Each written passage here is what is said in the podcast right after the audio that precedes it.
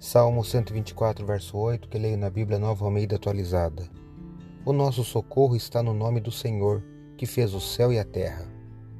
Sou o professor Décio Henrique Franco e trago neste episódio comentários do Salmo 124, do livro dos Salmos que está na Bíblia Sagrada.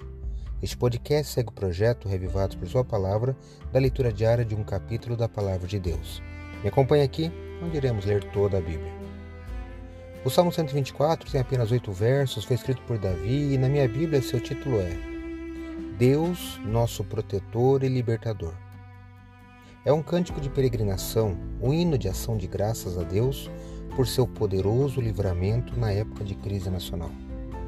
Na minha leitura, eu destaquei o último verso, onde o salmista lembra que o nosso socorro está no nome do Senhor que fez o céu e a terra. Enquanto existirem esses dois grandes monumentos da poderosa força criatura de Deus, seus filhos não precisam temer o que seres humanos fracos podem lhes fazer.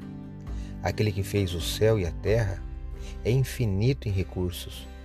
Todas as forças do universo estão perante ele e obedecem à sua vontade. Creia nisso. Acredito, como disse o salmista, que a palavra de Deus é uma lâmpada que ilumina nossos passos e luz que clareia nosso caminho. Portanto, leia hoje em sua Bíblia o Salmo 124 e que seu dia, passos e caminho sejam iluminados por Deus. Um abraço e até amanhã.